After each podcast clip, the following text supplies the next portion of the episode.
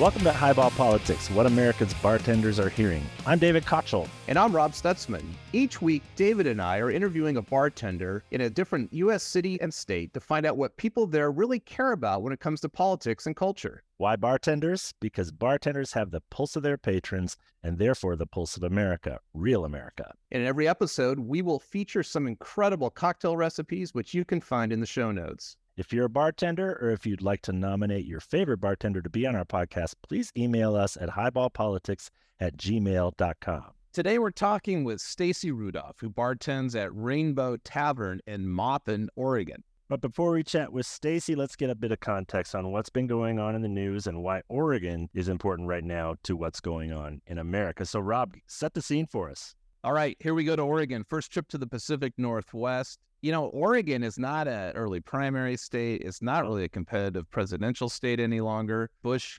tried hard to win it in 04 against Kerry and didn't quite do that. But it's definitional in in a lot of ways when you talk about the influence of the urban center of Portland, which really became a proxy ground for Antifa and Proud Boys to square off back in 2020. Uh, I think a lot of what people from outside the West think of the West is defined by what they think of Portland. But we're going to go to the smallest town we've ever been to, Koch, mm-hmm. Maupin, Oregon. And this is bright red country. This is very conservative Central Oregon, which looks a lot like Eastern Oregon, all the way to the Idaho border. Very conservative, very different than the urban core of Portland. Then we're gonna get some interesting takes on what that tension is like being there in the super small town, but only two hours from Portland. Yeah, let's get right into Trump country and see what's going on. We haven't seen a lot of that yet on this podcast, so it's great that we're going to pick it up this week. Here we go.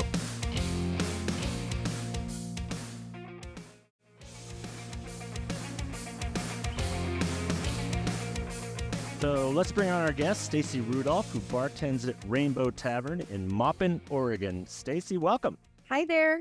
Maupin, Oregon. Kochel, did you even know there was a Maupin? I did not. I had to ask Stacie for the pronunciation because it could, you know, you never know. So first of all, before you tell us about Rainbow Tavern, tell us about Maupin. How big a town are we talking about? Where is it located in Oregon? It's um in central Oregon between kind of Mount Hood and Bend. It's a town of just over 420 residents, year round residents, but it's on a section of the Deschutes River that's super big with uh, whitewater rafting. So in the summer, our population booms. It's a big touristy fun spot. And in the winter, we have some fishermen trickling in and out.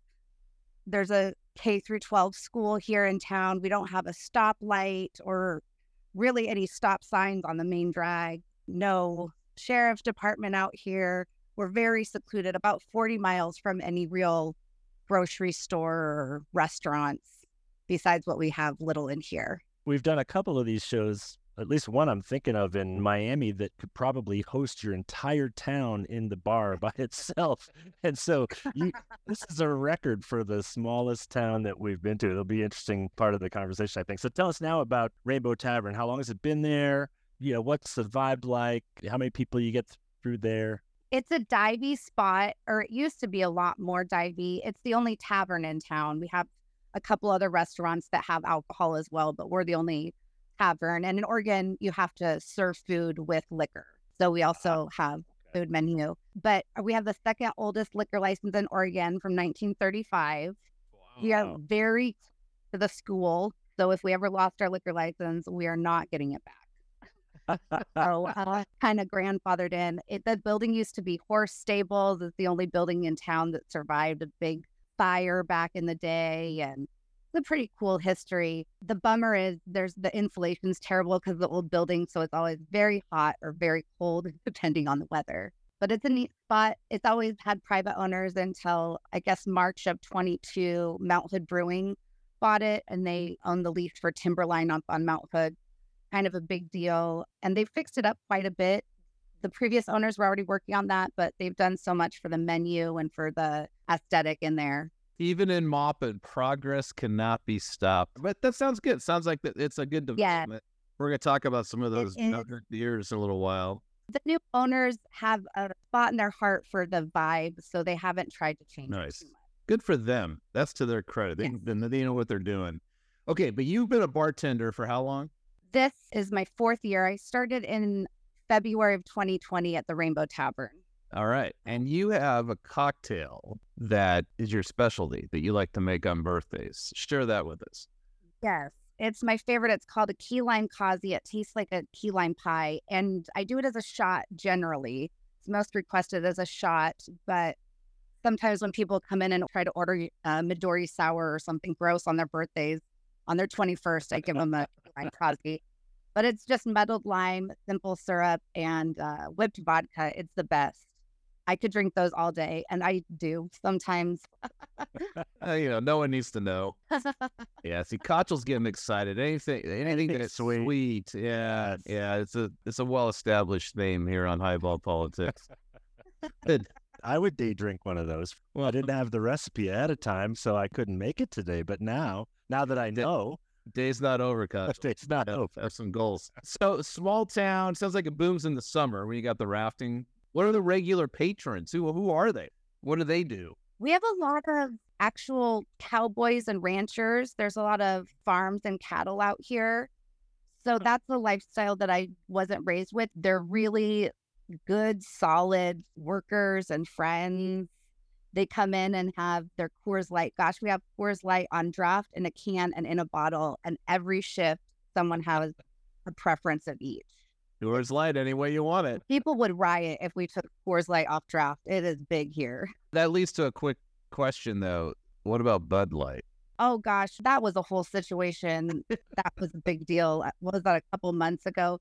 I got really frustrated a couple times because we do have transgender people hiding in plain sight here, but they don't want to make a deal out of it because it is more conservative mentality in Maupin. But when people would be insensitive about who's sitting around them, for instance, I had a table of about 10 locals. They ordered a round of Bud Light bottles as a gag. And I was embarrassed because there's a table on either side of them. That's the only people that were in the whole bar. And they were just hooting and hollering about it. And the people from out of town were like, gosh, I was embarrassed about them making such a huge joke. I remember one of them called it franny fluid, and I could have I could have died. I could have actually died embarrassment. So this was like the locals doing that, but then this kind of goes to what the mix is often in the bar is that was rafters or tourists were at the other table. Yeah, Yeah. yeah. Well, does that culture clash happen frequently or is that kind of a one off? It kind of happens. Nothing comes of it. Nobody gets upset. And I really appreciate that there's not anyone really arguing or making a big deal. If someone is upset, they would probably, I imagine, just sweep it under the rug like I have. It's been very few and far between. I feel like I need to say something if someone is being offensive. So civility rules, but it still has Yeah. some people on pins and needles. And someone like you who's kind of paying attention to everything has got to kind of be a, a little bit of a hall monitor and make sure that it doesn't go off the rails. You're really sensitive to this stuff because you've got a couple of different cultures that might be prepared to clash in, in your bar. And you've just got to make sure it stays cool, right? Right. And one thing that I've noticed in the last few years, since the 2020 election, I guess, everyone kind of shut up about it, about most political stuff and religion too out here, because we kind of realized with the whole COVID shutdown and everyone getting sick around Maupin, nothing touched us here. We're so small and secluded. We're so far away from everything. Outside politics and conflicts don't touch us here really. And so people just kind of don't talk about it. We're talking more about local politics than they are any sort of national or global. What's the town doing about this parking situation? Yeah, right. And no Even get heated arguments about that. So, Or did they ever argue if they should put the stop sign in since there isn't one, right? oh, nobody, nobody, no counties have, that's for sure. Yeah, it's worth noting. I mean, so Maupin is in kind of this landmass congressional district that's very Republican, Cliff Bentz represents it now. Like you said, it's a lot of agriculture, the tourism you're talking about. So you've got the cowboys that come in. What else does anyone do there for a living? That's such a good question. I only really know the people that come through my work. And it's interesting how few people I know in the town, if they don't come in to the rainbow, I wouldn't know. But it's business owners in town, it's teachers that work here that are coming in.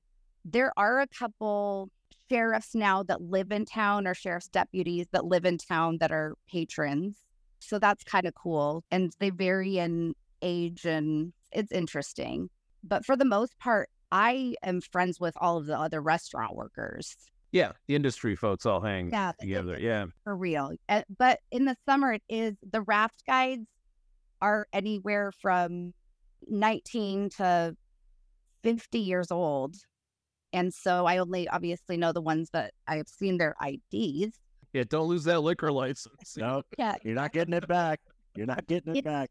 really fun to watch them over the last few years, you know, grow as humans and stuff. But the kids that come in on a raft guide, either they're vacation from college or they work Seasonal. on the slopes in the winter, or, you know, they're teachers, people that have the summers off, I guess, can come and be guides. And that's pretty cool. But a lot of them are more left wing. The young people are a lot less conservative, that's for sure. But I'm always surprised when I'll say something that's so obvious for me, say about gun control or whatever, and whoever I said it to disagrees because they're actually have conservative views. And I never guessed it because they're my age. So you always think everybody eh, agrees with you, kind of thing, until they don't. I'm still that mindset at 38. I'm still surprised when my opinion isn't the correct opinion of everyone. So one dynamic I'm interested in, you talked about how local politics is really what's discussed. So we're going to ask you though in, here in a little bit about presidential politics, but like a lot of states the size of Oregon, you have an urban center which dominates the state, and then of course you have rural outlying areas. Your neighbor to the north, Washington State's very similarly made up. So Portland, are there feelings about Portland? You've lived in Portland, but Portland is Yes. um, a bit of a meme for homelessness, maybe progressive policies, a bit off Yeah. the rails. What's the feeling about your fellow Oregonians over there in Portland amongst the patrons? Oh, wow. People don't like Portland. People don't want to go to Portland.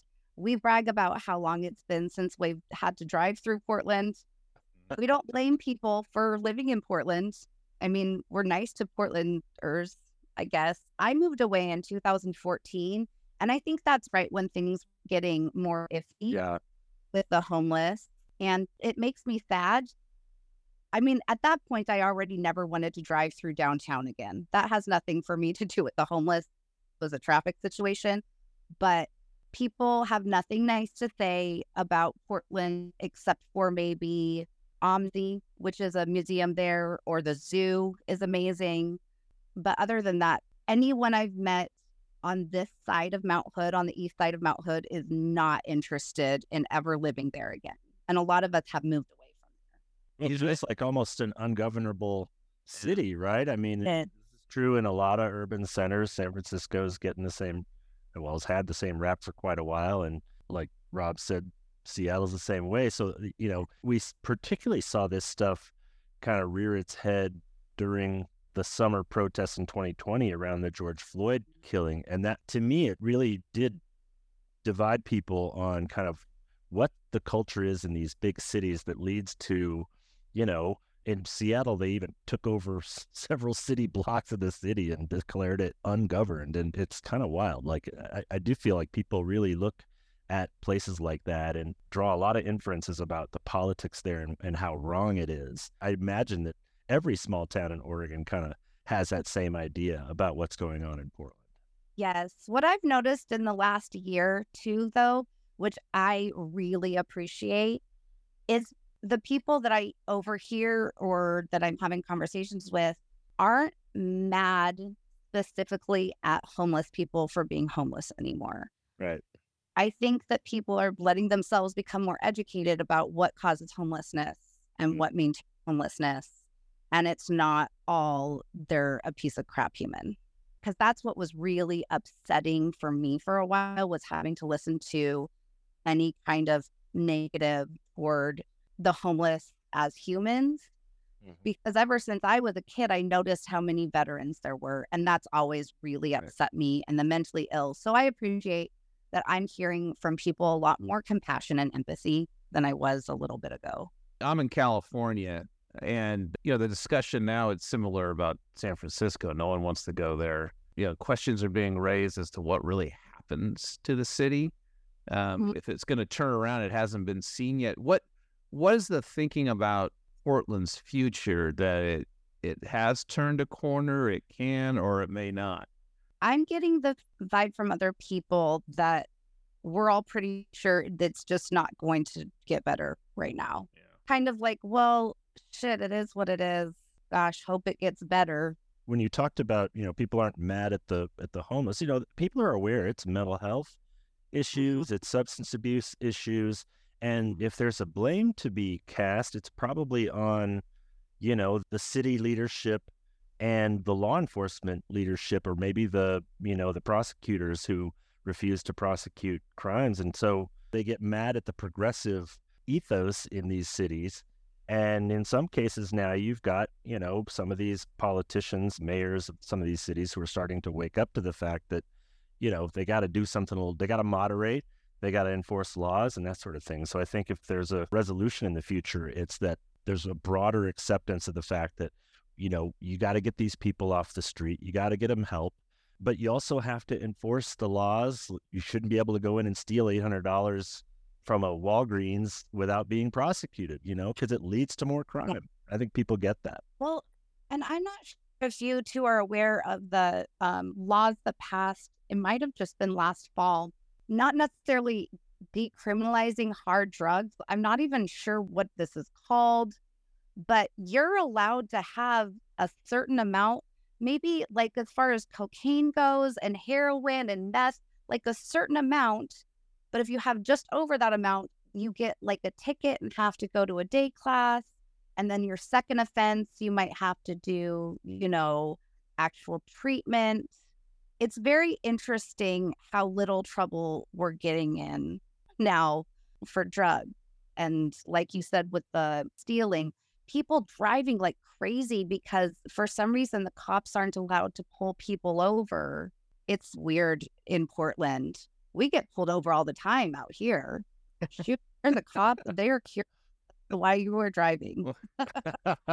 well, that that gets us back to the fact that you're in a very different part of Oregon than Portland. Right. So let's talk a little bit about the politics of the state and as it relates to presidential politics. So uh, Joe Biden won Oregon, you know, easily. It, it was not going to be a competitive. In fact, the last time Oregon was competitive was in 2004 when the Bush campaign made a play there against uh, Kerry. It just isn't competitive. You're not going to see presidential candidates in Oregon because it's one of the like most states. It's not really in doubt. However, where you live is deep red. Trump country. So the former president, of course, is a candidate again. He's under multiple indictments. By the time this airs, there could even be another one or two. What are those cowboys and the Trumpers out there? How are they feeling about Trump these days? They have nothing bad to say about Trump and nothing good to say about Biden ever, ever, ever. I've never heard. Um, in fact, the first day of the indictment against Trump, somebody who has the biggest American flag in Maupin, and you see it, you see it flying when you drive into town, hung their American flag upside down.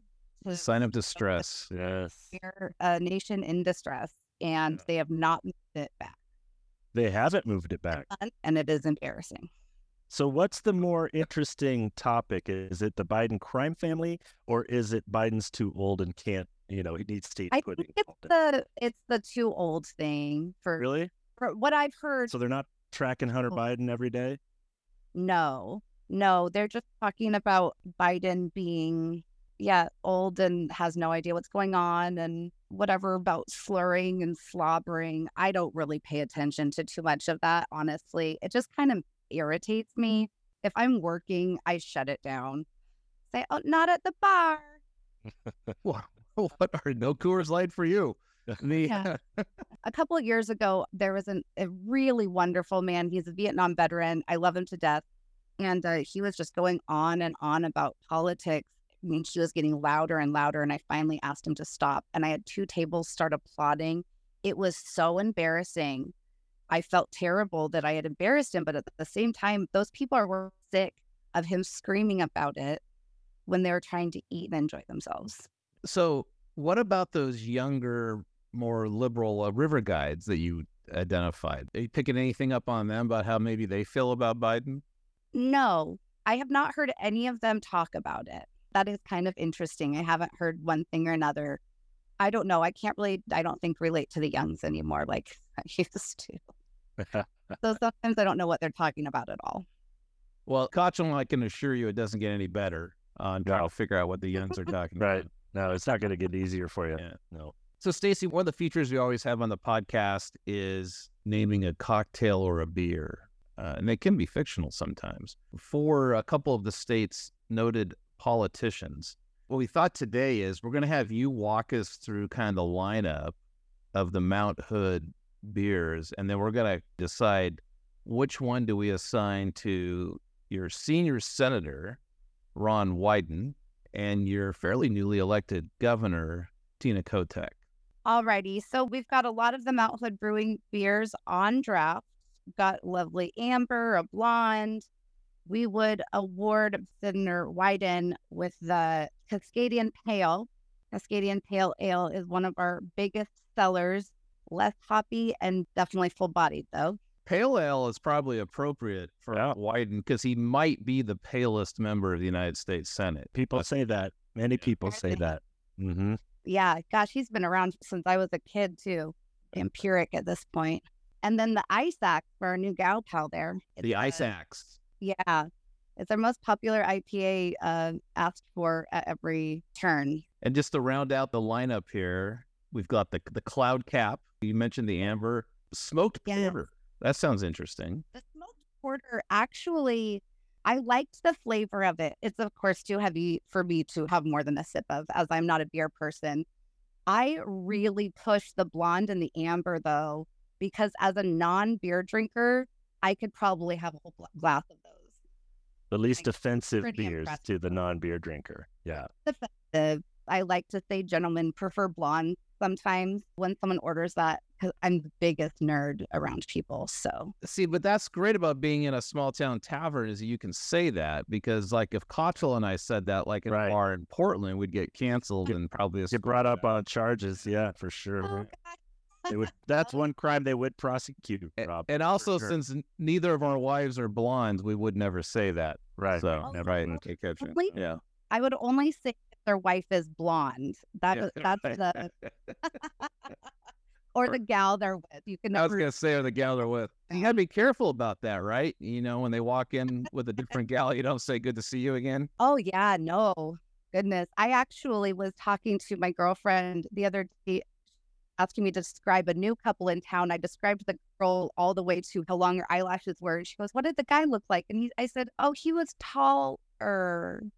Because I never look at men when I'm bartending a couple. I only look at the gal because I don't want anyone to be mad at me. Honestly, that's my go to. I just don't. I'll ask them what they eat, but never look at what they look like. That's a good veteran bartending tip. So, it get- so Stay out of trouble. that's great advice. That should be part of the uh, the curriculum when you become a bartender. Oh, I'll have a webinar about it. Well, Stacie, it sounds like if we're ever up, you know, Rob and I do a lot of rafting and, you know, camping and that sort of thing. No, that's not true at all. We never do that stuff. But uh, it sounds like the kind of place we'd like to come and hang out for sure. I would probably be headed towards Mount Hood to get a few turns in on the snowboard, but Rob doesn't Oh, there we go. partake.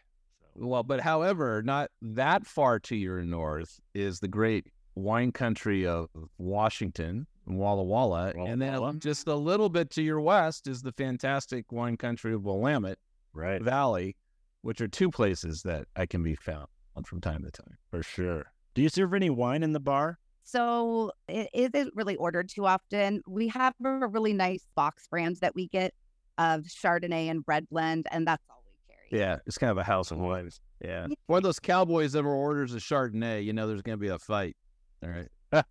Oh, Well, Stacie, thank you for coming on and sharing with us about uh, Rainbow Tavern and a little bit about Maupin. It sounds like just, you know, rock ribbed America and a kind of place where, you know, we'd all like to pull up and order a Coors Light or a yeah. a Ice Axe or whatever you're pouring. It is my happy place.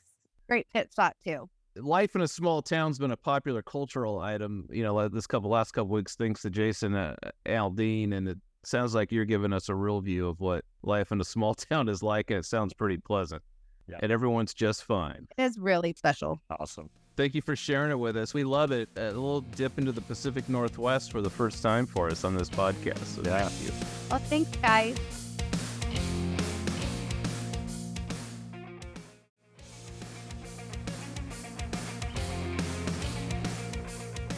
Kochel, that's a wrap. That was fascinating. I mean, this is by Yeah. far the smallest town that we've pulled up a bar still at. What was your uh, takeaways? First of all, yeah, just culturally different from most of the places that we've transported ourselves into for this podcast.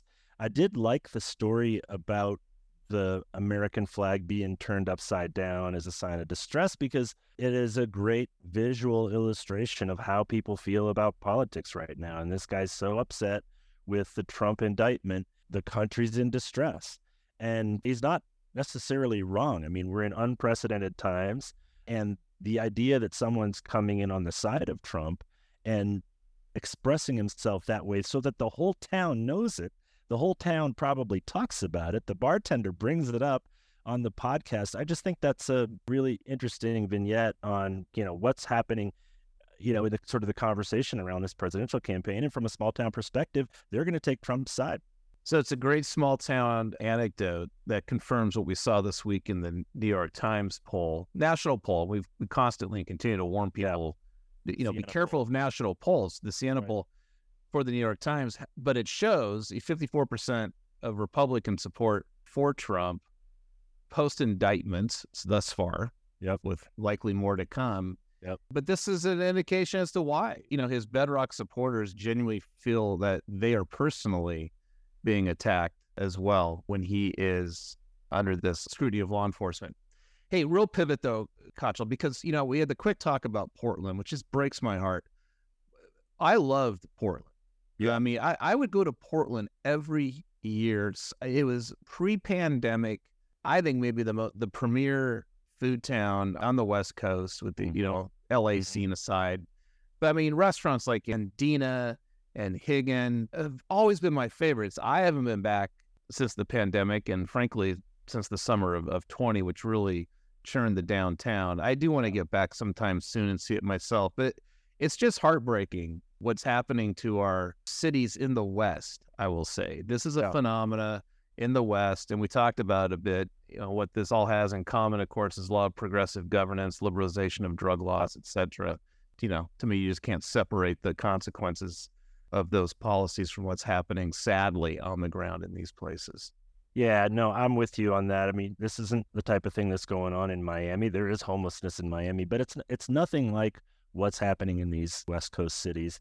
Unfortunately, for those of us here in Colorado, it's kind of creeping into Denver a little bit too. We've had progressive governance in Denver for a while, and it's not anywhere at the scale it is in San Francisco or Portland or Seattle, but it is something that seems to be spreading. And I think the sooner we can come to a consensus on how best to manage these cities and kind of get out of this doom loop of homelessness and crime and permissiveness around law enforcement, then you know it's going to get worse. It's- Yeah, fix it before they're the new Detroits. yeah, right. All right, so that's a great episode. If someday we find ourselves on the Deschutes River, probably won't be for rafting, you're right, but it might be a good place to get a Coors Light any way you like it with some cowboys. All right, well that's it for this episode. Thank you for giving Highball Politics a shot, and the pun is always intended. Please join us for our next episode as we pull up a bar stool in another politically and culturally important and interesting state and city or even a small town, where we'll interview a bartender and find out what the locals are drinking and what they're saying. Until then, cheers, Kochel. Cheers, Rob. Highball Politics is a podcast presentation of Highball Media. Executive producers are David Kochel and me, Rob Stutzman. Our producer is Miranda Perrin. Please send your bartender nominations and any questions to highballpolitics at gmail.com. And find us on social media. We're at Highball Podcast on Twitter and Instagram. And if you were brave enough to make this week's signature cocktail, please remember to tag your pics of this week's with the hashtag Highball Podcast. And if you want to support our show, please subscribe to Highball Politics wherever you get your podcasts. Leave us a five star review, and please share this episode with your friends. Thanks for listening. We'll see you next week.